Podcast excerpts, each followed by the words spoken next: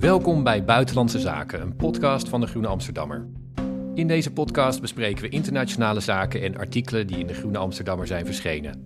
Buitenlandse Zaken verschijnt elke drie weken op groene.nl en op alle bekende podcastkanalen. Ik ben Rutger van der Hoeven, de buitenlandredacteur van de Groene Amsterdammer. En ik maak de podcast vandaag met Casper Thomas, onze correspondent in de Verenigde Staten. Casper, welkom. Hallo Rutger, fijn om er weer te zijn. En vandaag hebben we als gast daarbij Hubert Smeets, oud-hoofdredacteur van de Groene Amsterdammer, voormalig correspondent van NRC Handelsblad in Moskou en beheerder van online platform Raam op Rusland. Vandaag zullen Casper Thomas en ik eerst samen spreken over de Verenigde Staten. President Joe Biden heeft een moeilijker eerste jaar gehad dan hij wel zou hebben gehoopt. Hoe ziet dat komende jaar er voor hem uit? Daarna spreken Casper en ik in een rubriek Historische Woorden over Yang Yang, het gezicht naar buiten toe van de Olympische Winterspelen 2022 in Beijing. Ten slotte spreken Casper en ik met Hubert Smeets over de NAVO. Er is de afgelopen weken in Nederland aardig wat geschreven en gezegd over de uitbreiding van de NAVO sinds de val van de Berlijnse muur en wat er misschien nog gaat komen. En er is daarbij behoorlijk wat onzin verkondigd, kan ik alvast als spoiler weggeven voor het gesprek van straks. Hubert Smeets heeft nog de notulen van het politbureau in zijn handen gehad over beloftes die wel of niet aan Rusland zijn gedaan en gaat er straks meer over vertellen. Maar nu eerst de Verenigde Staten. President Biden is begonnen aan zijn tweede jaar. En het eerste begon met torenhoge verwachtingen. Casper, jij schreef uh, destijds een coververhaal over de vraag of Biden de nieuwe Franklin Roosevelt was. Een grote progressieve hervormer, zoals de VS die maar één of twee keer per eeuw meemaken. En je schreef toen een paar duizend woorden die neerkwamen op ja. Um, maar ja, de vraag is nu toch een beetje: kunnen we dat aan het begin van het tweede jaar nog volhouden?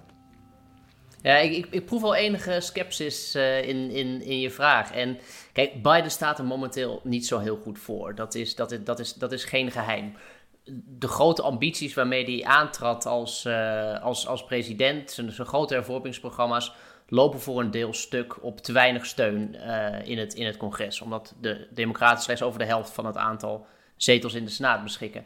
Maar tegelijkertijd moet je bedenken dat Biden is ook toch wel iemand van de lange adem. Ik bedoel, de getuigt niet alleen zijn leeftijd waarmee hij dit presidentschap begonnen is. Um, en het feit dat hij al zo lang in Washington rondloopt ik denk eigenlijk dat we uh, deze vraag nog een beetje moeten opschorten en, en nog niet kunnen zeggen of het nou een mislukt of een, of een succesvol presidentschap is. Maar je ziet al heel erg de neiging in Amerika om het meteen te rubriceren in een van die twee, in een van die twee vakjes. Um, dus ik denk eigenlijk dat er nog zeker potentieel is voor, uh, voor, een, voor een transformatief presidentschap. Zo grappig, ik zit hier naast, uh, ligt op mijn bureau een, een, een, exemplaar van Time Magazine dat deze week binnenkwam met Biden die achter in het Oval Office op zijn bureau zit. En het regent boven hem en op zijn, uh, op zijn bureau liggen allemaal mappen en daar staat inflatie, Poetin, Trump 2024. Eigen soort suggestie, het is allemaal maar onweer en, en donder. Nou, volgens mij valt dat wel mee. Daar gaan we deze podcast volgens mij uitgebreid over praten. Maar nog even die sceptisch van jou. Jij hebt het idee eigenlijk dus een beetje dat het misschien wel aan het, uh, aan het, aan het vastdraaien is. Ja, kijk, ik denk als je het hebt over een transformationele president, dan heb je het niet over een president die het gewoon wel een beetje aardig doet. Of over ja, waar het nog de, de een of de andere kant naar kan toevallen. Dat is echt een president die dus een, een, uh, de democratie op een ander spoor zet. En in de, in de context van de VS heb je dan vaak over een president die een, een nieuwe kiezerscoalitie aanboort. Die, eh, die zorgt dat er andere groepen uh, naar een bepaalde partij toe komen. In dit geval de Democratische Partij. Of naar iemand die uh, het land op een, een ander spoor zet. Zoals Roosevelt met zijn recept voor de Um, voor, de, voor de grote depressie, waarmee die, um, ja, dus laten we zeggen, een Keynesiaanse kant op ging en, uh, en daarmee het land transformeerde. En als je dan kijkt naar Biden, dan kun je zeggen, ja, er zijn de, sommige dingen mislukt. Het loopt niet zo goed als hij, als hij zou willen. Maar om dan echt te zeggen dat hij het land op een ander spoor zet, daarvan denk ik, ja, na het eerste jaar kun je zeggen, uh, dat is nog absoluut niet gelukt. En ik denk dat als je een echt transformationele president wilde zijn, jij, jij vergeleken met um, Roosevelt, we hebben het toen gehad over Roosevelts eerste 100 dagen. Nou, die, die vloog uit de startblok een enorm offensief van, van allerlei programma's. Ja, dan moet je zeggen, nee, dat is, dat is Niet. En ik zie het hem ook niet, niet worden. Ja, nou, daar, ga ik het toch wel tegenover zetten. Kijk, ik geef toe, de, de, de last van de geschiedenis, die, die drukt hier nogal uh, op, op, op de schouders van Biden. En, en, en vervelende journalisten zoals wij uh, maken die last alleen maar groter door van die grote historische vergelijkingen te maken. Um, maar als je even kijkt, um, Biden heeft een, een infrastructuurpakket, het is een beetje saai misschien, doorheen gekregen. Uh, sinds ik hier in Washington zit, was het grapje. Het is elke week zou de infrastructuurweek aanbreken. Nou, dat is nooit gebeurd. En dat is in, in, in, in de twintig jaar hiervoor ook niet gebeurd.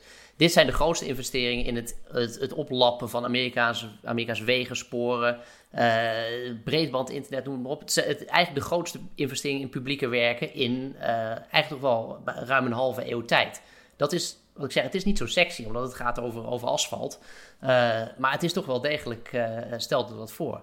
En ik weet niet of je je nog kunt herinneren dat we toen in, in de Trump-jaren ging het er hele tijd over... ja, Trump is waanzinnig succesvol, want hij weet zoveel rechters te benoemen. Het hele rechtssysteem weet Trump te transformeren. Biden heeft uh, in, zijn, in zijn eerste jaar uh, meer rechters benoemd dan, niet op, het Supreme Court, komen we zo nog wel even op, maar op lagere rechtshoven, dan Trump voor elkaar heeft gekregen. Dus ook op de rechterlijke macht, als het ware, zit een transformatie. Nou, de COVID-steun is doorgegaan. Um, dus er zijn enorme bedragen die eigenlijk de Amerikanen toch weer door de ergste stuk van die COVID-crisis heen hebben gesleept. Dus dat, dat is toch best wat. Klopt, staat dan tegenover een aantal andere echte vlaggenschepen van Biden. Die zijn, die zijn aan het sneuvelen. Hervorming van het kiesrecht, de Build Back Better wet, waarin hele grote investeringen in verduurzaming zouden gedaan worden. Dat is er inderdaad niet van aan het komen. Maar goed, de strijd duurt nog drie jaar in het congres. En plus, en dat is iets wat me frappeert eigenlijk, is als je sec kijkt naar, naar Amerika, dan gaat het eigenlijk economisch gezien eigenlijk best goed. De groei is nog nooit zo hoog geweest als sinds de jaren 80. De werkloosheid is historisch laag. Daar staat tegenover weer de gierende inflatie. En dat zorgt voor een vervelend gevoel bij veel mensen. Maar als je iemand eh, uit een 100-jarige slaap nu zou laten wakker worden en naar Amerika zou laten kijken en hij zou zeggen, en laten zeggen, nou de werkloosheid staat iets historisch laag en we hebben een gigantisch groeipercentage, dan zouden mensen zeggen, wauw, nou dat moet wel een fantastisch, uh, fantastisch moment zijn. Dus die hele theorie van, ja, het gaat altijd maar over de economie, de It's the Economy Stupid theorie, die gaat hier een beetje het raam uit. Want Biden is heel, heel weinig populair, terwijl hij eigenlijk best een stevige economie aan het draaien is. Ja, ja, ik denk dat je daar, daar heb je wel uh, gelijk in. Kijk, voor de, voor de jongere luisteraars onder ons, dat uh, It's Economy Stupid, dat komt uit de jaren van, uh, van Clinton. Clinton was een um, presidentskandidaat uit een, een, een, een beetje een onwaarschijnlijke eh, kandidaat, een rokkenjager uit een achterwatertje, die het opnam tegen een, uh, een, een, president met een enorme staat van dienst, uh, George Bush senior. Um, maar Clinton bleef de hele tijd zeggen van ja, jongens, hij zei dat tegen zijn team, it's the economy stupid, we moeten het altijd hebben over de economie, want die draaide niet zo goed. En vervolgens werd hij verkozen en hij had toen een eerste vier jaar, ja, waarin hij tegenslagen en, en, en dingen had die goed gingen. En toen ging hij weer de hele tijd zeggen, we moeten het hebben over de economie, want die draaide lekker. En toen werd hij weer herkozen met een enorme voorsprong. Dus ja, je moet het over de economie hebben en in Biden gaat het goed. Daar heb je gelijk in. Ik heb zelfs ook gelezen dat, dat voor het eerst in, in de Amerikaanse geschiedenis het de persoonlijke vooruitgang van Amerikanen is losgekoppeld van hun, uh, van hun politiek, uh, van hun stemgedrag. Dus je hebt, uh, Reken is, is bekend geworden omdat hij de hele tijd zei... staat u er beter voor dan vier jaar geleden? Nou, dat was in 1980 niet zo. Toen hadden de kiezers hadden vier jaar economische crisis achter de rug... hebben Carter eruit gegooid, maar na vier jaar economische groei onder Reagan wel. En Reagan zei, ja, dat ligt aan mij, dus verkies me weer. En dat, dat lukte toen. Dus dat lijkt inderdaad nu wel losgekoppeld. Als zich dat doorzet in november, dan is Biden zou dan de eerste president kunnen zijn in mensheugenis die met een uh, booming economie um, verliest. Maar ja, Tegelijkertijd is het zo hè, dat de economie zo hard groeit, is natuurlijk ook omdat die was enorm was ingezakt onder COVID. En um, ja, Biden heeft niet dat probleem opgelost waar de, waar de Republikeinen steeds van profiteren. Dat er een soort deadlock is in, in Washington, dingen niet gedaan kunnen krijgen. En dat in principe um, toch werkt in het voordeel van de partij die de meeste um, ja, frustratie daarmee weet te kapitaliseren. Dat is de Republikeinse partij. Ja, nou, als ik, ik wil even aanhaken op die, die loskoppelingen die je zei. Want ik, ik krijg een beetje de indruk dat we in een soort andere. Uh, dat we eigenlijk nog presidentschappen bespreken en beoordelen. En dat, dat geldt ook voor Amerika zelf. Uh, met, met, met middelen en, en lens als het ware, die nog uit een ander tijdperk komen. Dat we in, maar dat we eigenlijk inderdaad in een soort tijdperk zijn terechtgekomen waar traditionele indicatoren over wat nou een succesvolle of een populaire president maakt, die doen eigenlijk niet zo meer ter zake. Uh, Biden, als je even ook naar de peilingen kijkt, is de op één na minst populaire president ooit in de geschiedenis van heel Amerika na een jaar. Er was maar één iemand die nog minder populair was, dat was zijn voorganger, Donald Trump. Maar Biden is dus echt ontzettend impopulair. Um, maar ik las een interessant onderzoek van The Economist deze week. En die, die wierp eigenlijk de suggestie op, ja weet je, die, die populariteitscijfers, daar heb je eigenlijk niet zoveel meer aan. Je moet bedenken in een context van extreme polarisatie, en dat is natuurlijk waar Amerika uh, last van heeft, ehm, is de neiging om iets aardigs te zeggen of, of, over een president van de andere partij, die is gewoon nul. Dus er zit een heel duidelijk plafond aan je, aan je populariteitsscore, pak een beetje de helft. Uh, maar er zit ook een heel duidelijke onderkant aan. Pak een beetje net onder de helft, want er zijn altijd wel een paar mensen van je eigen partij die ook ontevreden zijn. Dus, en je merkt het ook wel een beetje aan hoe Biden daarmee omgaat. In, in persconferenties en, hij, en, en ook als er iets over wordt gevraagd. Hij is er vrij laconiek over. Hij, dus hij, heeft een beetje lak aan zijn eigen impopulariteit. En ik denk dat dat wel een, een, een, kracht voor hem is. Want dat is ook hetgene wat je, wat je er doorheen sleept. Dus we moeten ons niet te veel blind staren op het feit dat, dat, dat Amerika Biden niet zo ziet zitten. Dat, dat, want op het moment dat er gekozen moet worden, of het nou straks weer Biden is of iemand anders, dan, dan sorteert zich dat toch wel weer uit. Dus ook in die populariteitscijfers? En is er een soort loskoppeling geweest tussen wat er daadwerkelijk gebeurt en wat mensen vinden van een president? Ja, ik denk ook wat, wat je nu eh, wat je aanraakt, zeg maar, heeft ook te maken met hoe uh, verkiezingen worden, uh, worden gewonnen en, en verloren in de VS. Uh, ik, ik kom nog uit een tijd dat ik altijd leerde van ja, een, een presidentskandidaat die stuurt in de voorverkiezingen, stuurt, stuurt hij naar, naar rechts of naar links, afhankelijk van of hij een democraat is of een, of een republikein. En, en na de voorverkiezingen zo snel mogelijk naar het midden, want daar worden de, de verkiezingen beslist. Maar goed, dat is duidelijk niet meer zo. Trump die. Uh, won zijn verkiezingen door, uh, door heel erg aan de rechterkant te blijven. Aan de, in de Democratische Partij zijn er veel mensen die roepen dat, um, ja, dat de, de, Democratische Partij hard naar links moet, uh, moet sturen. En die uh, zeg maar dat beslissen van die verkiezingen in het midden, dat lijkt toch een beetje um, los te zijn ge gehaakt naar de andere regel dat je moet zorgen dat je eigen achterban komt opdagen. Want die middengroep die is gewoon erg klein geworden. Uh, als deel van die polarisatie die jij noemde. Ja. En in die zin is het misschien ook minder belangrijk geworden voor Biden om die middenpartij, die middengroep te, te overtuigen dat hij degene is die verder moet. En meer zijn ja, de democratische achterban dat hij degene is die, waar ze weer voor moeten komen op dagen. Ja, nee, voor mij, voor mij is dat spot on. Ik was een interessant boek aan het lezen deze week. Het, het, is al ietsje ouder, maar het is, het, is eigenlijk heel erg van toepassing op dit moment. Um, en het heet Uncivil Agreement: How Politics Became Our Identity.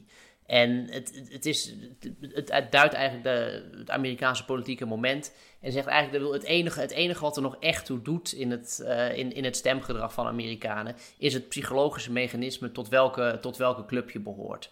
Dus dat raakt ook weer aan dat, dat gesprek wat we net hadden over die, over die populariteitscijfers. Uh, je, gaat, je, schuift, je, je schuift niet over naar een andere club. Uh, dus dat is, dat is iets wat, uh, ja, wat ik zeg, wat, wat, wat, wat heel, het heel moeilijk maakt om ook een soort oordeel te vellen over, ja, hoe, wat, wat vinden mensen nou van Biden? Hoe gaat het nou? Casper, iets, iets wat ik dan wel, wat we, wat we ook kunnen aanraken hier. Die, het komende jaar voor Biden gaat natuurlijk steeds meer in het, in het teken staan van de, van de naderende verkiezingen. Nou, een van de dingen die hij heeft aangekondigd uh, vorige week. Uh, is een campagnebelofte inlossen dat hij een, um, een, een, zwarte vrouw wil benoemen in het Hoge Rechtshof.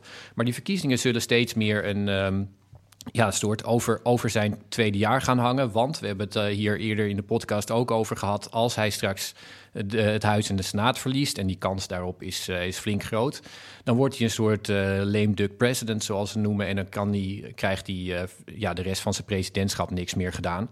Dus wat is nu het, het pad vooruit voor, voor Biden? Wat kan hij dit jaar doen om dat nog te beïnvloeden? Nou, eigenlijk, eigenlijk niet zo gek veel. En daarmee kom je dus toch op... op daarom zet Time Magazine COVID als, als donderwolk boven, boven Biden.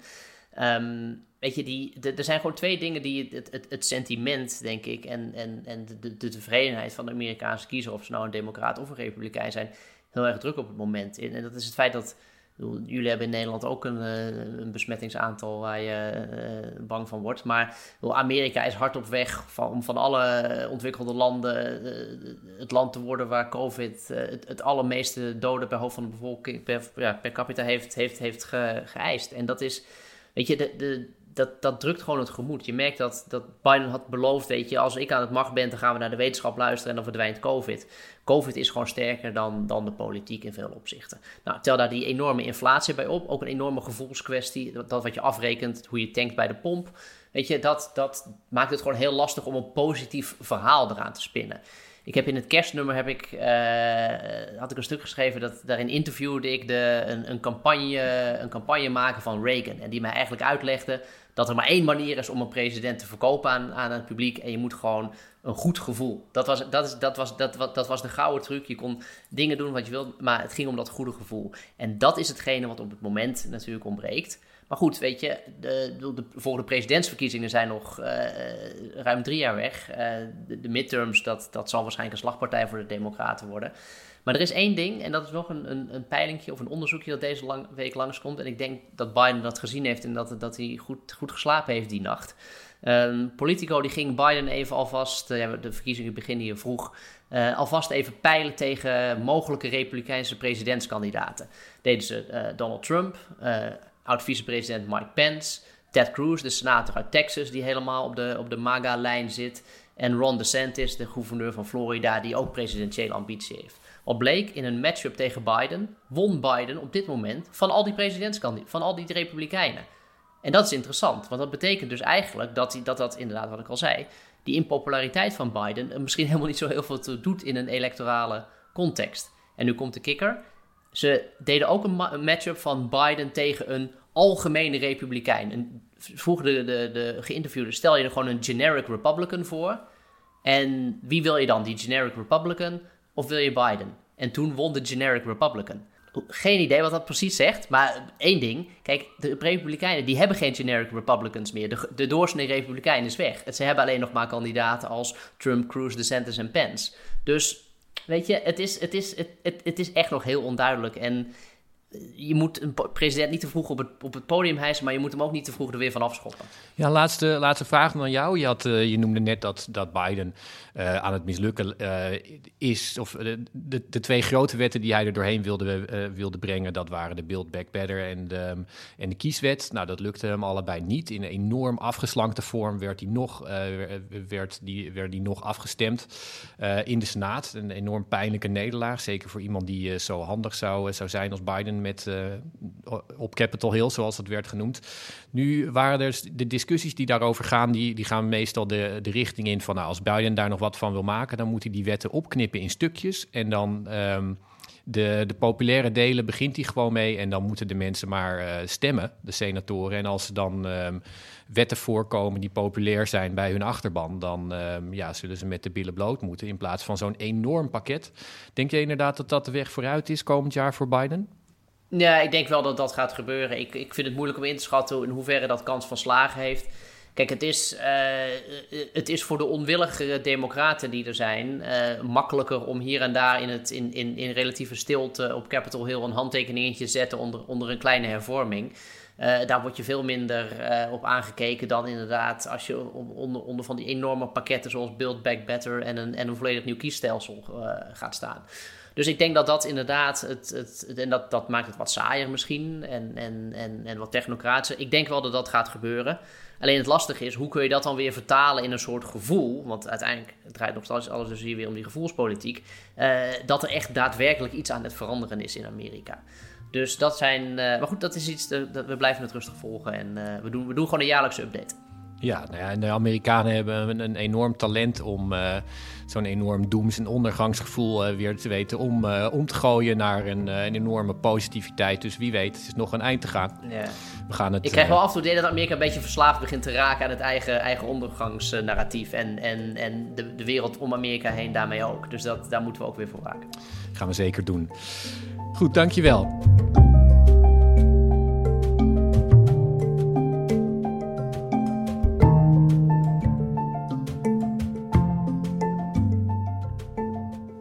historische woorden, onze rubriek waarin we een citaat bespreken van een politicus uit de afgelopen weken. Dat zomaar historisch zou kunnen worden. Nou, we luisteren dit keer niet naar een politicus, maar naar een sporter die een soort van politicus is geworden. Naar Yang Yang, een voormalig Olympisch kampioen shorttrack schaatsen, die het gezicht is geworden van de Olympische Winterspelen in Beijing. 很遗憾啊，看到这样的事情发生，呃，奥运会被一些人当作是实现政治目的的工具。 呃，将体育运动政治化，无疑是违背了奥林匹克宪章。呃，这与呃奥林匹克精神也是背道而驰的。奥运会呢，不应该是政治的作秀场。Tja, Yang Yang zei hier dat ze het heel verdrietig vond om te zien uh, dat de sport voor een politiek spel werd ingezet en dat de politisering die bij de winterspelen plaatsvond het Olympisch karakter in geding zou brengen. En dat, ja, dat zorgde voor een beetje opwinding, omdat zij expliciet refereerde aan de rechten van sporters, maar ook de verantwoordelijkheid van sporters. En dat werd toch door veel mensen geïnterpreteerd als een waarschuwing dat sporters um, beter hun mond konden houden, anders dan zouden daar consequenties tegenover staan. Casper, wat vind jij uh, van deze woorden? Ja, ik, ik ben zelf altijd, nou, voor mij moet je alles zoveel mogelijk politiseren en uh, en, en, en sport zeker, aangezien dit is iets waar, waar, waar grootmachten sier mee maken en, en hun imago mee oppoetsen.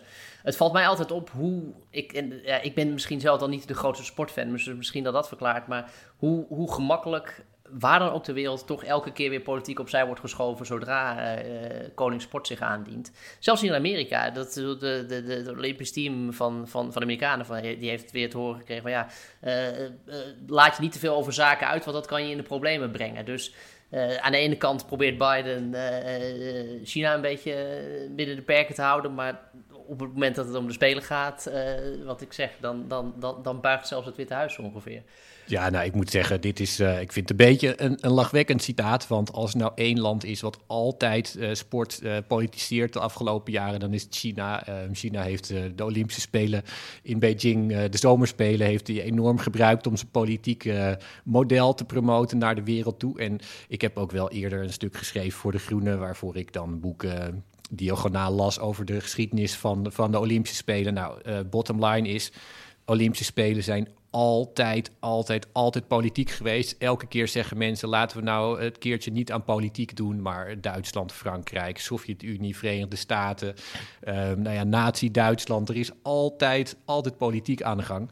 En um, dit keer weer. Dus ja, het zou nieuw zijn, eerlijk gezegd. Het zou niet zijn dat er politiek op de achtergrond speelt, maar als er sporters daadwerkelijk in de cel worden gegooid, dat zou een, uh, een unicum zijn waarvan ik eerlijk gezegd denk dat Beijing het niet zou willen hebben. Ik heb toch het idee dat het, het, het, hoogst haalbare hier dan is, is dat het, dat het toch niet zo heel erg gaat leven. Dat we dus eigenlijk gewoon in plaats van dat we uh, iets gaan boycotten of, uh, of ons ergens over gaan uitspreken, dat, dat we dan gewoon maar de interesse en de aandacht voor het sportevenement een beetje naar beneden schroeven. Ik heb het idee dat het, dat, ik, het, moet mij, het valt mij op hoe weinig het tot nu toe bijvoorbeeld hier eigenlijk nog echt gaat bijvoorbeeld over de Spelen. Ik weet niet hoe dat in Nederland is. Ja, hier heb je hetzelfde. Je, de, de, zeg maar het verzet tegen Qatar, dat, uh, dat leeft een stuk meer. Er zijn, uh, er zijn natuurlijk NGO's die, die bezwaar maken, die mensenrechten uh, problemen in China aankaarten. Maar het, uh, dat, is, uh, dat is wel iets wat bij deze Olympische Spelen eh, onder sporters weinig is opgepikt. En in het algemeen ook hier denk ik minder leeft dan, ehm, dan bijvoorbeeld bij dat, bij dat WK. Dus ja, hetzelfde denk ik. Ja. Nou, en dat worden natuurlijk de, echt de, de COVID-spelen. Kijk, China die, die wil laten zien dat ze een, een, een COVID-free nation zijn dus de, de staten die zijn echt wel wat op het spel voor het land. En uh, dus ik, ik, ik zeg, de, misschien uh, eindigt het virus straks op het erepodium. Uh, en dan, dan, dan hebben we toch weer een heel ander verhaal. Ja, dan kunnen ze daar de, terecht bezwaar tegen, tegen maken, Casper.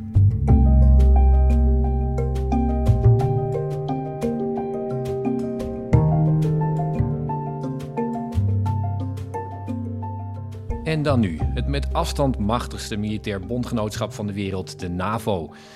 Noord-Atlantische Verdragsorganisatie, zoals die volledig heet, liet na de Koude Oorlog 14 landen toe uh, die om lidmaatschap hadden gevraagd.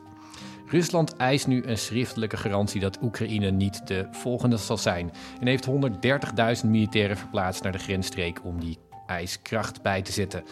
We gaan erover praten met Hubert Smeets. Hubert was jarenlang redacteur van NRC Handelsblad was begin jaren 90 correspondent in de Sovjet-Unie en beheert het kennisplatform Raam op Rusland. En hij was hoofdredacteur van de Groene Amsterdammer in de eerste jaren dat ik hier werkte. Dus heel erg leuk om je hier aan tafel te hebben. Hubert zit tegenover mij aan uh, de single. Welkom. Dank je zeer. Um, Hubert, er is volop debat in de Nederlandse media over uh, deze zaak. En er roeren zich opvallend veel Ruslandbegrijpers die de NAVO-uitbreiding een hele vuile zaak vinden. Omdat de Amerikaanse minister James Baker in 1990 had beloofd dat dat niet zou gaan gebeuren. Jij zat toen in die tijd in uh, Moskou. En Ehm, hoe, keek, hoe keek eigenlijk het, het politbureau en de Russische politieke elite tegen die belofte aan? En de, de, de, tweede vraag daarbij is, eh, dus hoe keek ze er tegenover aan en hoe vind je dat als argument in 2022? Ik ben uh, drie kwart jaar na de hereniging van Duitsland, althans de val van de muur in 1989, naar Rusland gegaan. Dus ik was niet bij die uh, politbureau-besprekingen, als ik er al was toegelaten in de tijd. Dat waren natuurlijk geheime uh, sessies.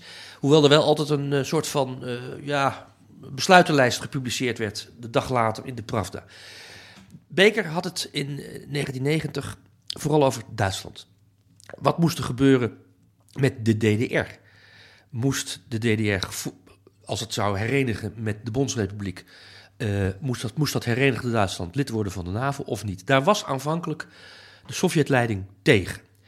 Maar om nou te zeggen dat ze er een ongelooflijke kwestie van maakt, dat ook weer niet. Hè? De val van de muur was uh, begin november 1989. En de eerste keer dat het politbureau daarover vergadert, althans voor zover de notulen van, van het politbureau betrouwbaar zijn, is eind januari 1990. Dus dat is bijna drie maanden later. En dan gaat het toch vooral over inderdaad de angst die in de Sovjet-Unie leeft voor een herenigd Duitsland. En een van de grappige en ook wel met terugwerkende kracht schrijnende dingen van die discussie is, uh, die dan in het politbureau gevoerd wordt, uh, dat de angst voor het Verenigd Duitsland um, vooral ook gevoel, gevoeld zou moeten worden, volgens Gorbachev, Shevardnadze, toenmalige minister van Buitenlandse Zaken, en Krutskov, de directeur van de geheime dienst KGB, in bijvoorbeeld Polen. Gorbachev die zegt, ja, mijn vriend uh, Jaruzelski, nominaal toen nog president van Polen, maar feitelijk echt zonder enige macht, omdat de Vrije Vakbond Solidariteit uh, ruim een half jaar eerder glansrijk de eerste vrije verkiezingen in Polen had gewonnen. Ja, mijn vriend Jaruzelski is ook doodsbang voor een herenigd Duitsland. En Mitterrand, de president van Frankrijk, is dat ook. En John Mayer, die, die voelt er ook niet veel voor. Dus het, de gedachte uh, die dominant was in het Centraal Comité in 1990 was eigenlijk uh, dat de Duitse kwestie voor iedereen, behalve voor Duitsland, een grote zaak was. dat het idee dat in Polen men af wilde van de Sovjet-protectie, en in Tsjechië later ook, en in de DDR al helemaal, maar ook Hongarije. Um, dat idee kwam eigenlijk bij de politieke leiders van de Communistische Partij van de Sovjet-Unie niet, niet op. Ze gingen uiteindelijk door de bocht. Door de pomp, moet ik zeggen. Uh, en Beker, dezelfde Beker, die had gezegd geen inch naar het oosten. Dat sloeg op de DDR, hè, nogmaals. Niet op Polen, niet op Tsjechoslowakije, niet op Hongarije. Dezelfde Beker wist op een gegeven moment Gorbachev en Shevardnadze te overtuigen met een, denk ik, heel in die tijd heel realistisch perspectief. Hij zei, wat hebben jullie liever? Michail Sergejevich, Gorbachev en Shevardnadze. Een herenigd Duitsland binnen de NAVO, lees, onder Amerikaans toezicht, of een herenigd Duitsland dat echt onafhankelijk is? Nou, het antwoord op die vraag was in Duitsland, eh, eh, sorry, was in de Sovjet-Unie, gelet op de Tweede Wereldoorlog als ervaring, vrij helder. Dan liever onder Amerikaans toezicht. En daar, vanaf dat moment, zou je kunnen zeggen, heeft uh, de leiding in Moskou aanvaard, zoals Gorbachev zelf, ik citeer, zei, laten we de Duitsers zelf beslissen hoe hun toekomst eruit ziet. En die woorden laten de Duitsers zelf beslissen hoe hun toekomst eruit ziet. Die werden in Polen, Tsjechoslowakije, Hongarije ook zeer goed gehoord. Want als het voor Duitsland gold, dan gold het uiteraard ook voor de Polen, Hongaren en de Tsjechen. Ja, dus deze, die belofte, die is gedaan, zeg je, maar die gold Duitsland. Het, was, uh, de, het ging helemaal niet over, over NAVO, maar tegelijkertijd... de belofte is gedaan door James Baker in een, in een gesprek. Maar toen James Baker terugkwam in Washington, toen zei Bush senior, we hebben, jullie hebben hem al gememoreerd uh, in, in het vorige half uur, toen zei Bush senior, ben je helemaal besodemieterd? Wie heeft, het, wie heeft de Koude Oorlog gewonnen? Wij toch? Dus die uh, Sovjet-leiders, die moesten in de ogen van uh, Bush senior echt een toontje lager zingen. En toen was dat hele verhaal ook van tafel. De enige die het nog geprobeerd heeft om die belofte verder vorm te geven, was de toenmalige minister van Buitenlandse Zaken van Duitsland, Genscher. Uh, die, had, uh, die was bereid tot alles uh, om de Duitse hereniging maar mogelijk te maken. Maar de, in Amerika was het verhaal weg. En ook Frankrijk en Engeland hebben het verhaal eigenlijk niet meer op tafel gekregen. En klopt het dat dit, dit argument pas de laatste jaren is teruggekomen steeds als van ja, maar in 1990 zei James Baker, dus het is allemaal heel erg gemeen. Het, het dateert van 2007, toen uh, Poetin op de jaarlijkse veiligheidsconferentie in München een keiharde toespraak heeft gehouden. Nou, nu draaien we onze hand niet meer voor zo'n toespraak om, maar toen was het een schok uh, voor de halve wereld. Een toespraak heeft gehouden tegen de Pax Americana.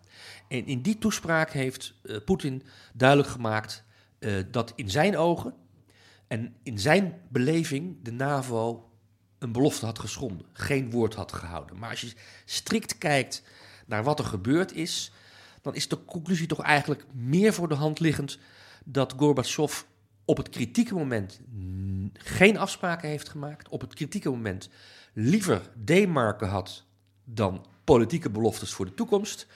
En op het kritieke moment ook te veel bezig was met zijn eigen problemen in eigen land. Want de Sovjet-Unie in 1990, de oudere luisteraars die kunnen zich misschien nog herinneren, was, kwam toch vooral in het beeld en in het nieuws met die eindeloze rijen die voor de winkel stonden voor een stukje worst of een kilootje tomaten of aardappelen. De Sovjet-Unie had werkelijk de handen vol aan zichzelf en Gorbachev dus ook. Mm Tja, Casper, jij, um, even goed is Rusland heel erg ontevreden met, uh, met de status quo. Die heeft een aantal eisen neergelegd bij de Verenigde Staten. Uh, dat waren schriftelijke eisen. Ze eist dat dat binnen een maand werd beantwoord. Nou, dat, is, uh, dat hebben de Verenigde Staten ook, weer, ook gedaan. En um, ja, dat papieren antwoord, dat vond je eigenlijk wel heel erg slim gedaan, zeg, zei je te tegen me. Kun je dat uitleggen? Ja, nou, kijk, de, de, de, de eisen van Rusland, dit, Rusland staat er voor mij al bekend dat het in, deze context absurde eisen uh, neerlegt. Onder andere inderdaad was het uh, de, de, vraag van God, uh, NAVO trek je maar even terug naar de grenzen van 97 en daar zou mee, en zouden de hele Baltische Staten er weer buiten vallen. Nou ja, en wat wel aardig is eigenlijk, is dat het Witte Huis heeft gezegd, luister, we gaan, we gaan hier niet eens over onderhandelen. Ben je helemaal, ben, je helemaal mal geworden. Um, dus de, daar komen we nog wel meer over te spreken in dit deel. Maar uh, de harde lijn van, van Amerika is op dit moment echt behoorlijk hard. En vervolgens deden ze er nog een schepje bovenop naar verluid. Namelijk, ze hebben gezegd: Oké, nou, uh, Rusland, jullie willen dan praten over NAVO-activiteiten uh, aan, de, aan de Russische grens. dat is goed, um, maar dan, dat doen we dan. Maar op voorwaarde dat Rusland zich ook terugtrekt van de Krim, uit het oosten van Oekraïne. Uh, dus eigenlijk wat Amerika heeft gedaan is een soort absurde eis tegenover de, uh, de Russische absurde eis zetten. Of bedoel, misschien eigenlijk is het geen absurde eis in moreel opzicht. Uh, maar het is in ieder geval een, een absurde eis vanuit Russisch perspectief. Um, en daarmee staan er eigenlijk twee wensen tegenover elkaar. Die de beide grootmachten allebei nooit zullen inwisselen. Dus daarmee neutraliseer je het eigenlijk een beetje. Dus dat, dat, daarvoor vond ik dat diplomatiek gezien wel een, een slimme zet. Mm tja, um Hubert, wij, uh, uh, we schreven afgelopen week, schreef de Groene Amsterdammer, en uh, die schreef een opening over, over deze zaak. onder andere ehm, Ruslandkenner Mark Galliotti werd daarin gevraagd. Die zei toen dat westerse analisten, die lijken er altijd van uit te gaan dat, um, dat Poetin en, en de kring om hem heen, dat hij altijd reageert op de internationale situatie, maar dat in feite de binnenlandse politieke situatie meestal belangrijker is om te verklaren waarom Poetin bepaalde bepaald beleid kiest. Um, ben je het daarmee eens? En, en wat zegt die binnenlandse situatie in Rusland nu eigenlijk over het huidige moment? Ik weet niet of ik het ermee eens ben. Ik denk dat in uh, de Russische politiek, buitenlands beleid en binnenlandse politiek erg verweven met elkaar zijn. Het is heel moeilijk, vind ik, om het primaat der innenpolitiek of het primaat der außenpolitiek uh, in Rusland uh, ja, vast te stellen en, vast te nagelen. Feit is wel, daar heeft Galliotti zeker gelijk in, dat de Russische binnenlandse uh, politieke verhoudingen helemaal niet zo goed zijn. Er zijn echt grote sociaal-economische problemen in Rusland. Die hebben te maken met het beleid van Poetin zelf, grotendeels. Kan niet liggen aan de olieprijs en de gasprijs, want die gaat weer lekker door het dak. En de Russische overheidsbegroting is voor 50% afhankelijk van de opbrengsten van de export van olie en gas. Uh, dus je zou zeggen, met zo'n hoge prijs moet, de, uh, moet de regering in het Kremlin wel een veer kunnen wegblazen. Dat gebeurt toch eigenlijk heel weinig. Uh, sterker nog, de afgelopen zeven jaar verkeert Rusland in een soort van economische recessie. Tegelijkertijd is de inflatie nog steeds te hoog. Niet meer zo hoog als in de jaren 90, maar het is nog altijd wel zo rond de 5, 6 procent dit jaar. Dat is echt veel. Naar Russische maatstaven wat minder dan voor ons, maar toch nog te hoog. De pensioenen, uh, de pensioengerechtigde leeftijd is uh, verhoogd in een veel sneller tempo dan de kabinetten Rutte hebben gedaan in Nederland. Dat is voor heel veel Russen echt een serieus issue. De, de, kort gezegd zou je kunnen zeggen dat 40% van de Russische bevolking pensioengerechtigd is. Dus je hebt het electoraal dan over een immense groep mensen, kiezers, potentiële kiezers. Eh, maar of hij nou die agressieve buitenlandse politiek jegens, of assertief, jegens het NAVO um, nu heeft ingezet omdat hij de aandacht wil afwenden uh, en afleiden van de binnenlandse politiek, dat waag ik ernstig te betwijfelen. De kern van zijn Oekraïne-beleid, van Poetin bedoel ik, is dat hij Oekraïne niet herkent en erkent als onafhankelijk land. Dat heeft hij in 2008 ook al een keer tegen Bush junior, de toenmalige president van de Verenigde Staten, gezegd. George, zei toen, ik baseer me op een reconstructie in een Russische krant. Oekraïne, dat is geen staat, dat is een gebied. En die gedachte dat Oekraïne geen onafhankelijk land was, is en kan zijn, die beheerst eigenlijk al 15 jaar zijn denken over Oekraïne. En die radicaliseert ook die gedachtegang van Poetin. De, de, de, de, manier waarop eh, niet Poetin zelf, maar veel anderen om hem heen over Oekraïne praten, dat is, dat is, dat is van een grofheid die eigenlijk niet te verklaren is met een puur analytisch politiek model. Dat is bijna persoonlijk aan het worden. Oekraïnse nationalisten zijn onmensen, beweert de minister van Defensie van Rusland. Poetin, eh, de, de voormalige premier van Rusland, Medvedev, nu vicevoorzitter van de Nationale Veiligheidsraad van Rusland, die, uh, die maakt een enorme zaak van het feit dat de Oekraïense president Joods is. Dat is, ik citeer hem, hè, dat, dat betekent dus dat de president van Oekraïne een man is zonder identiteit. Ja, ik uh, ga misschien iets te ver, maar dat lijkt mij toch een eerste stap richting een antisemitische benadering van Zelensky.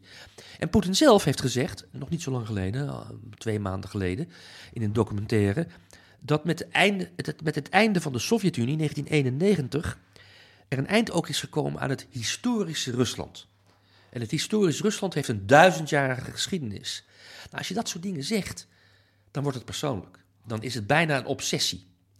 Dat is denk ik een belangrijker argument om deze assertieve politiek te verklaren dan binnenlandse problemen. Ja, nou, ik, ik weet niet of, of, of per, per se binnenlandse problemen bedoelde om daar af te leiden, maar ook de erg kijken naar binnenlandse peilingen. Nou, in dit geval is het zo dat die, uh, een, een oorlog is duidelijk impopulair bij de Russische kiezers. Ze zitten er helemaal niet op te wachten. Aan de andere kant is het zo dat als uh, Poetin zo duidelijk eisen neerlegt bij de NAVO die niet worden ingewilligd, is het, uh, creëert hij ook voor zichzelf een situatie waarin hij misschien niet anders kan dan een resultaat ja, binnenhalen. En op dat punt heeft hij zijn, zijn, zijn spin helemaal voor elkaar. Uh, volgens een recente peiling uit december uh, is 50% van de Russen nu al bereid om vast te stellen dat het het schuld van het Westen is als er oorlog komt. Ze willen geen oorlog, maar als het gebeurt, ligt het aan ons. Is het onze schuld. Uh, dus daarmee heeft hij inderdaad een goede basis gelegd voor, een verdergaande, voor verdergaande stappen. Maar laten we ook even kijken wat hij daadwerkelijk gedaan heeft hè, de afgelopen weken. Hij heeft zijn eis op tafel gelegd, meteen ook gepubliceerd. De Amerikanen hebben hun antwoord ook laten lekken. Uh, althans, El País heeft het, de letterlijke tekst gepubliceerd. Dus het is bijna een soort van publieke diplomatie geworden. Maar sindsdien um, zetten de Russen weinig. Ja, ik hou niet van het woord Russen, neem me niet kwalijk. Zet het Kremlin weinig concrete stappen. Uh, een, Russische journalist, uh, gespecialiseerd in defensievraagstukken, heeft een keer dat beleid vergeleken met het gedrag van kinderen op het schoolplein. Ik, uh, ik tel tot drie. En als je niet weg bent, dan sla ik op je bek, Rutger. En dan begin ik te tellen.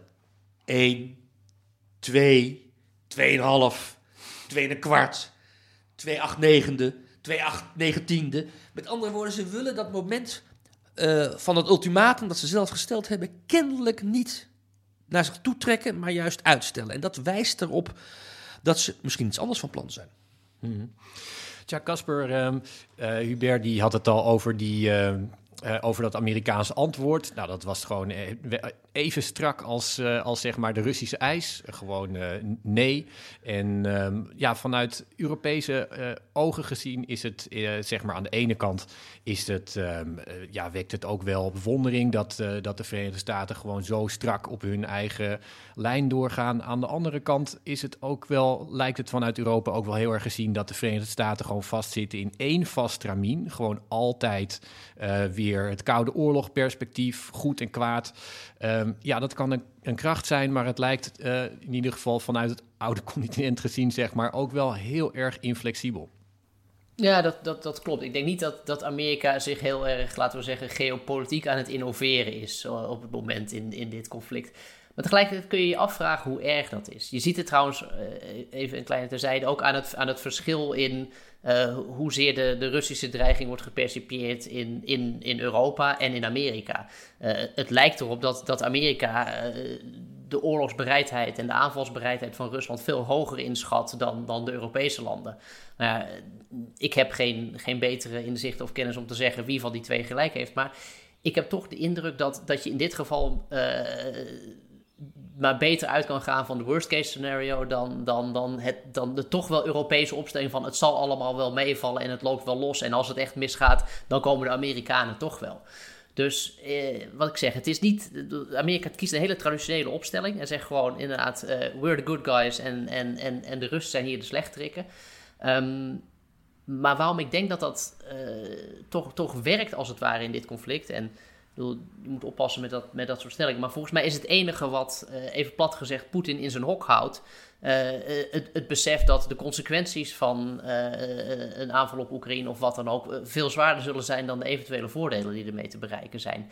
En dan Europa zelf legt niet, legt niet genoeg weerstand neer. Dat is wel duidelijk. Op het moment dat uh, onder auspiciën van Rutte, uh, Wopke Hoekstra zijn eerste ronde buitenlands ministerschap mag komen laten zien in Kiev, dan gaan ze naar huis en zeggen: Ja, we gaan nu bespreken. U, u hoort over een paar weken wel of we eventueel aan militaire steun zullen doen. Nou, over een paar weken in het huidige scenario loop je het risico dat, dat, dat je veel te laat bent. Dus. Uh, misschien is het een beetje uh, wiens water men drinkt, uh, wiens woord men begint te spreken. Maar ik vind die Koude Oorlogopstelling van, van de VS, volgens mij is dat in dit gezin eerder een zegen dan een, dan een vloek. Ja, ja, we moeten natuurlijk wel eerst even een comité daar heel zorgvuldig naar laten kijken, Casper. Maar Hubert, ik, Casper had het net over, een, over het worst case scenario. dat is um, nou, vanuit Amerikaanse oog, ogen duidelijk een, een oorlog. Um, ik ga je een, nieuwe uh, zeg maar expert opinion even voor de, voor de voeten leggen. Want uh, Ivan Krastev, uh, de Bulgaarse politicoloog, die schreef een paar dagen geleden in de New York Times dat um, de Verenigde Staten steeds waarschuwen voor dat ergst mogelijke, namelijk een uh, Russische invasie. Terwijl Europeanen schijnen te denken dat Poetin iets ergers van plan is, wat in Europese ogen erger is, uh, namelijk een permanente destabilisatie van westerse landen en van buurlanden die niet pro-Russisch zijn. Wat vind je van die analyse? Die deel ik volledig.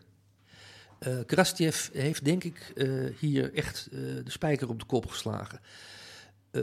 wat er allemaal nog in, het, uh, in, in, de gereedschapskist van het Kremlin zit, even daar gelaten. De grote lijn van het Kremlin de afgelopen twintig jaar is geweest om te voorkomen dat de Europese eenwording echt een politiek gezicht krijgt. Dus wat het Kremlin altijd gedaan heeft, is geprobeerd te proberen om de Europese landen uit te spelen. Nou, deze week hebben ze weer een formidabel succesje geboekt met het feit dat Viktor Orban, de premier van Hongarije, naar Rusland ging om, uh, om uh, daar uh, de goede zaken te doen met de leiding in het Kremlin. Dat is voor Orbán niet, voor Poetin een, toch echt wel een leuk klein succesje. Hij heeft ook in Nederland successen geboekt, Poetin. Wilders heeft getwitterd, niet zo lang geleden, dat Oekraïne altijd een bufferstaat moet blijven en nooit lid mag worden van de NAVO. Ja, vertegenwoordiger van een partij die inderdaad bijna 20 zetels heeft in een land van 17 miljoen inwoners, stelt even vast dat een land met 40 miljoen inwoners niet zijn eigen toekomst mag bepalen. Dat zegt Wilders eigenlijk. Dat vinden ze in het Kremlin allemaal prachtig. En die onzekerheid die uh, op die manier gecreëerd wordt, uh, die willen ze zo lang mogelijk volhouden. Dus het gaat er ook een beetje van uit dat wanneer die onzekerheid uh, uh, echt vaste voet aan de grond krijgt, binnen de NAVO ook. De NAVO überhaupt geen trek meer heeft in welke uitbreidingsdiscussie dan ook. Uh, dus die strategie die Krastjev beschrijft, is denk ik uh, hoe dan ook een rode draad die ook wat er ook gebeurt in Oekraïne voort zal zitten komende jaren. Ja, Casper Hubert die, die zei het al, van nou ja, hè, we kunnen Rusland kan doen alsof er uh, een, een NAVO-uitbreiding uh, op stel staat, maar dat is helemaal niet zo. Er zijn heel veel landen die er uh, absoluut geen zin in lijken te hebben in, in nieuwe avonturen. De NAVO heeft best wel slechte jaren achter de rug. eerst was daar ehm, de sloophamer die, die Trump er, erop losliet. En vervolgens Macron, de Franse president, die reageerde daar weer op door te zeggen dat de NAVO hersendood was. Nou, dat ehm, heel veel op, op, oproer, zeg maar. Um, welke, welke sporen van die, uh, van die schade die toen is gedaan in die jaren zie jij nu, nu terug in het huidige moment? Ja, dat, dat is een goede vraag. Hubert's woorden net hebben me ook wel een beetje aan het denken gezet. Als je ook even weer die, die, het verschil tussen de Europese en de, en de, Amerikaanse opstelling. Uh, kijk, uh, als we inderdaad aannemen dat Poetins intenties, Poetins spel hier niet is uh, een aanval in Oekraïne of wat ook, maar een soort long game van permanente destabilisatie. Uh, dat, dat betekent iets heel anders voor Amerika dan voor, uh, dan voor, dan voor Europa. Europa is degene die daar het, het permanente last van heeft. en Amerika zit dan toch een beetje op afstand. Dus je ziet ook dat Amerika eigenlijk een beetje hoopt dat dit als het ware een soort kort conflict is dat even opleeft, beheerst wordt en dan kunnen we weer verder trekken. Um, maar dan kom je dus eigenlijk op het punt dat uh, Europa, Europa moet gaan kiezen. Die, die, die, die, die, ze moeten of met de Amerikanen mee in deze, uh, of, ze moeten, ja, of ze moeten Amerika's harde lijn en, en, en toch ook wel, wel vrij oorlogzuchtige retoriek uh, daar afstand voor proberen te nemen. En wat je eigenlijk ziet, wat ik, wat, dat, dat Europa nog te weinig de lessen van de Trump-jaren heeft getrokken. Want dat Amerika die, die is misschien weer eventjes karttrekken van de NAVO als het zo uitkomt. Uh, maar op het moment dat, dat, dat er kan straks weer een volgende president zitten die daar, die daar weer minder zin in heeft. Biden kan op een gegeven moment zeggen: jongens, we hebben er genoeg van, uh, we hebben onze aandacht elders nodig. Dus um, ik zie toch net iets te weinig besef uh, in Europa dat ze met een eigen verhaal en, een, en een, een eigen positie als het gaat om defensie moet komen. Want uh, Amerika is niet langer meer de vertrouwde bondgenoot die het was. Ook al lijkt dat misschien nu eventjes zo, omdat meneer Biden zich heeft gemeld in, een, in zaken een, een, een, conflict met Rusland.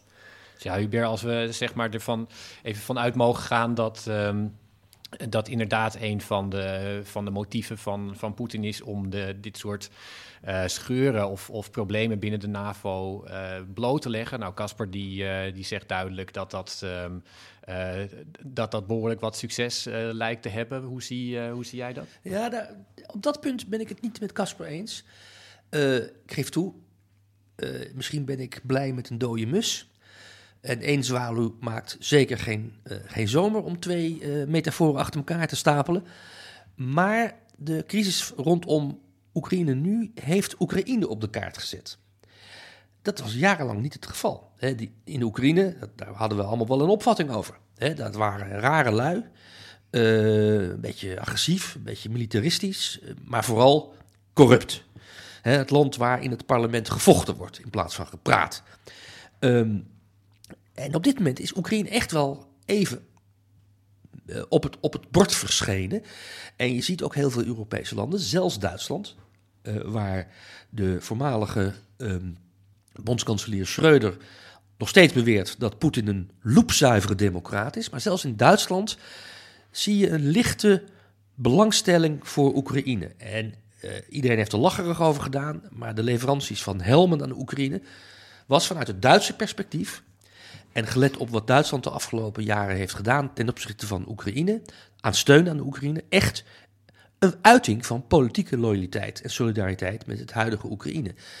Dus je zou kunnen zeggen dat op dit punt Poetin eigenlijk een beetje in zijn eigen zwaard gelopen is. Ik had het wel net even over Orbán en over Wilders. En je kan het uitbreiden naar uh, halve en hele fascisten in Italië, Frankrijk, et cetera. Maar de belangstelling voor Oekraïne en de alertheid en de, uh, het besef dat er iets op het spel staat in Oekraïne, namelijk het uitgangspunt dat een soeverein land zelf onafhankelijk zijn eigen toekomst kan bepalen, is denk ik op dit moment in de publieke opinie ook beter uh, geworteld dan vijf jaar geleden. En het zou best eens kunnen zijn dat uh, ook in Kremlin dat doordringt en dat men denkt van verdomme, we zijn met onze grote mond, hebben we ook een kracht opgeroepen, bijvoorbeeld in Duitsland, die we eigenlijk liever niet hadden willen oproepen. Want als Duitsland omgaat, dan heeft Rusland echt een probleem. Kijk, Amerika kan heel makkelijk een grote mond opzetten tegen, tegen Rusland, omdat de handelsbetrekkingen, ik noem maar eens wat, hè, tussen Amerika en Rusland eigenlijk vrij weinig voorstellen. Dat geldt ook voor Groot-Brittannië. Boris Johnson, hè, we sturen daar uh, speciale vliegtuigen naartoe met, uh, met defensief materiaal voor de huidige Oekraïnse krijgsmacht. Maar ook de verhoudingen tussen Engeland en, en Rusland zijn handelstechnisch gesproken, statistisch gesproken, buitengewoon gering. De werkelijke landen die er te doen zijn Frankrijk, Duitsland, Italië en Nederland. En als daar enige coherentie is in het Ruslandbeleid, dan heeft het Kremlin toch eigenlijk misschien het omgekeerde bereikt van wat het had willen bereiken met die escalatie van eisen. En als je het dan hebt over het belang van de NAVO, denk je dat ook op dezelfde manier dat is gegaan? Dat veel mensen nu redeneren van nou, uh, Oekraïne valt er buiten, maar het is maar toch maar heel goed dat we dat met de Baltische landen hebben gedaan. En nu moeten we ook zorgen dat, uh, dat deze club bij elkaar blijft. Ja, dat, dat blijkt ook wel een beetje uit, uh, uit onderzoek. er is in, de, de, de, Oekraïne is een stap te ver om lid te worden van de NAVO en de Europese Unie ook. Dat, daar hebben we in Nederland dat referendum over gehad. Weliswaar deden maar 30% van de kiesgerechtigden mee, maar toch. Um, maar je ziet wel in Nederland een, een hele heldere tegenstelling als het gaat om uh, het kijken naar uh, het Oekraïnse conflict uh, langs partijpolitieke lijnen. Kort gezegd, PVV'ers, Forum voor Democratiërs, die zijn allemaal Kremlin gezind. En de democratische partijen zijn dat niet. En ik zie niet een doorbraak richting de VVD, bijvoorbeeld vanuit het Kremlin, waar je het zou verwachten. Gebeurt niet, integendeel. Dus het is niet zo dat Poetin heel veel slagen geïncasseerd heeft. Het enige wat hij nog steeds kan blijven doen is, waar Krastjev het over heeft, destabiliseren. Continu de spoiler zijn van de internationale gemeenschappen. Dat doet hij al 15 jaar en dat doet hij met groot succes. Ja, daar, uh, daar lijkt hij behoorlijk, behoorlijk goed in. Nou, um, Hubert, heel erg bedankt voor je bijdrage hieraan. Wij uh, blijven deze zaak natuurlijk intensief volgen.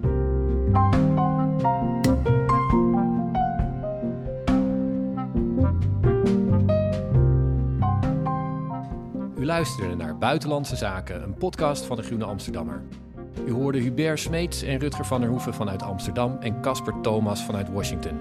Deze podcast werd gemaakt door Giselle Mijnlief. Dank voor het luisteren. En als u meer van ons wil lezen of abonnee worden van de Groene Amsterdammer, ga dan naar www.groene.nl.